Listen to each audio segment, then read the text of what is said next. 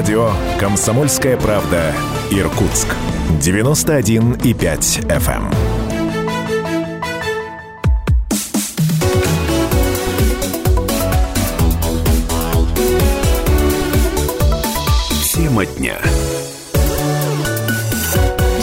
91,5 FM в Иркутске, 99,5 в Братске, сайт kp.ру из любой точки мира. Это все радио «Комсомольская правда» и программа «Тема дня». В Иркутской области начало седьмого. Меня зовут Евгения Дмитриева. Приветствую всех наших слушателей.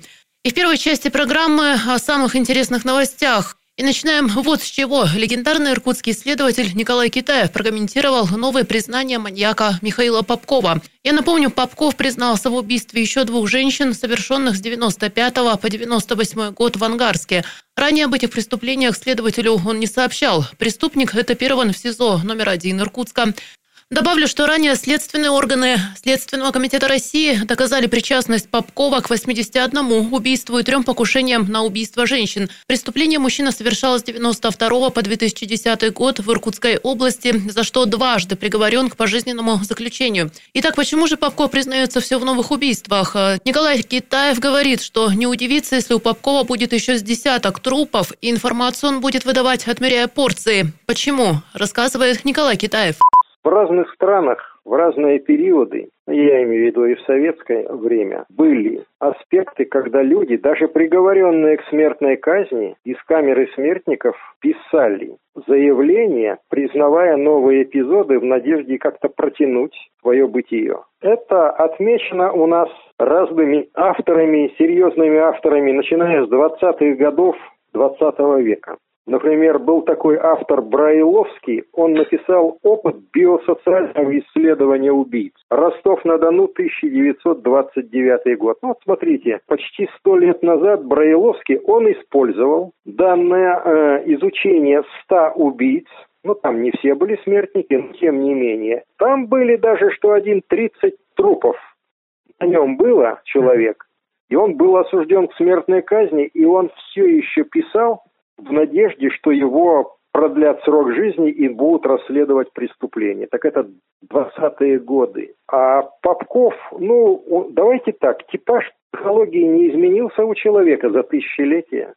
Один и тот же. У меня было не раз, когда я, э, а я в основном специализировался по макрухам, человек пишет э, явку с повинной из лагеря, вот, или из камеры смертников, э, и выдает какие-то вещи. Зачастую он выдает информацию, которая принадлежит не ему. Кто-то рассказывал из сокамерников, то ли он слышал где-то от оперов раньше, то ли он даже читал ориентировки про нераскрытое преступление. Он берет на себя в надежде, что это как-то поможет ему немного продержаться еще. А бывает и такое, что человек называет правду но будет давать дозированно. В частности, я не удивлюсь, если у Попкова будет еще с десяток тропов, которые он будет сейчас выдавать уже не щедро, а отмеривая порции, чтобы иметь возможность поесть копченой колбасы, попить кофе, может, даже ему бутылочку водки дадут в кабинет следователя или оперов. Вот это будет длиться несколько месяцев, но для него это тоже много, он ведь уж не молодой человек. Был такой мент как Попков, а, вот, Сергей Федорович Ткач, 52-го года а, рождения. А, слышал, да, такого тоже. Да. Маньяк он, значит, серийный, ага. Ну, да, он в Кемерово начинал, потом, значит, его выгнали за подделку, он экспертом был МВД. Он, значит, был даже платным агентом КГБ, это в советское время. Он перебрался на Украину и там довольно долго вот шерстил и прочее. Так он там не просто выдавал подобные вещи, он уже ухитрился жениться официально и, и ребенка заимел.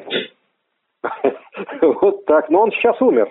Вот. Он ушел из жизни. Но тем не менее, он уже, отбывая пожизненный срок, он заключил и брак, и имел и радости семейного бытия, и стал отцом. Видите как? А Попков разве хуже? Он не глупый. Я полагаю, что Попков может сейчас дозированно выдавать определенные порции того, что было, и того, что не было. И я думаю, что это тем более относится к э, событиям лет, которым много. 25 много. лет, да. Вот, вот. Поэтому в данном случае он ничего не теряет, А что касается следователей, ну, если у них есть установка начальства раскрывать такие вещи, ну что ж, они обязаны проверять такие, закон предусматривает. Все подробности на сайте kp.ru. Ну а мы идем дальше. И в эфире хроники коронавируса. В Иркутской области вновь увеличилось число умерших от COVID-19. За сутки в регионе скончались еще 4 человека, у которых официально был подтвержден диагноз коронавирус. Таким образом, за все время распространения инфекции в Иркутской области скончались уже 102 жителя. Еще 69 умерли от заболеваний, не связанных с COVID-19. Об этом сообщает оперативный штаб. За сутки количество зараженных COVID-19 увеличилось на 176 человек.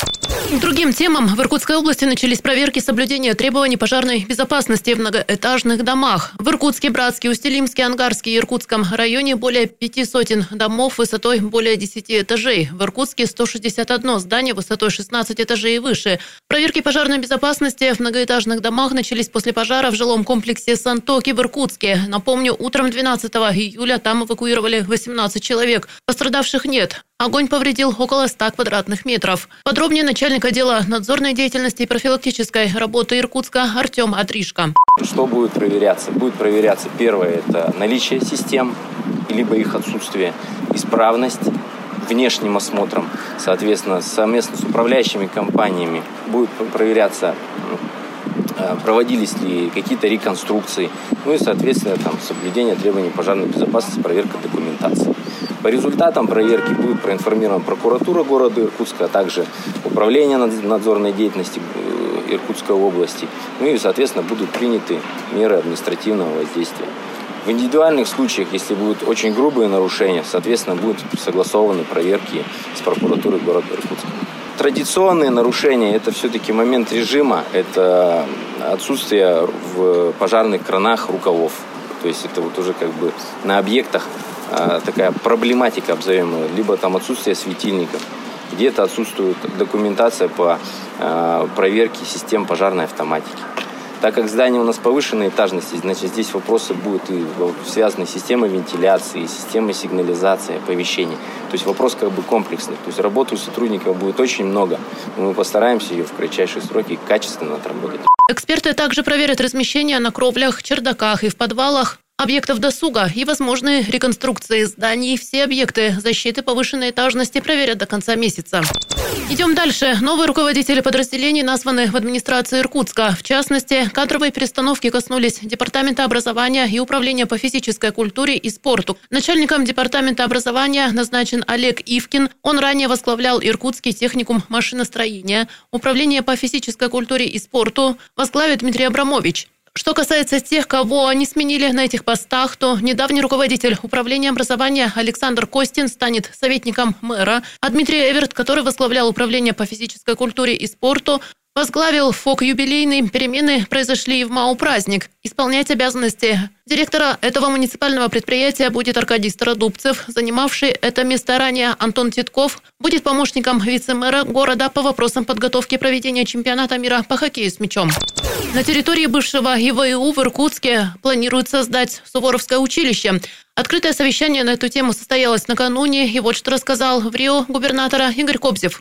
Я получил предложение о создании на территории э, бывшего ИВАТУ Суворовского военного училища. Мне эта инициатива понравилась. Сегодня мы прибыли с мэром города, с общественностью, с военачальниками, которые проходили здесь службу, руководили и на месте посмотрели возможность э, создания Суворовского военного училища.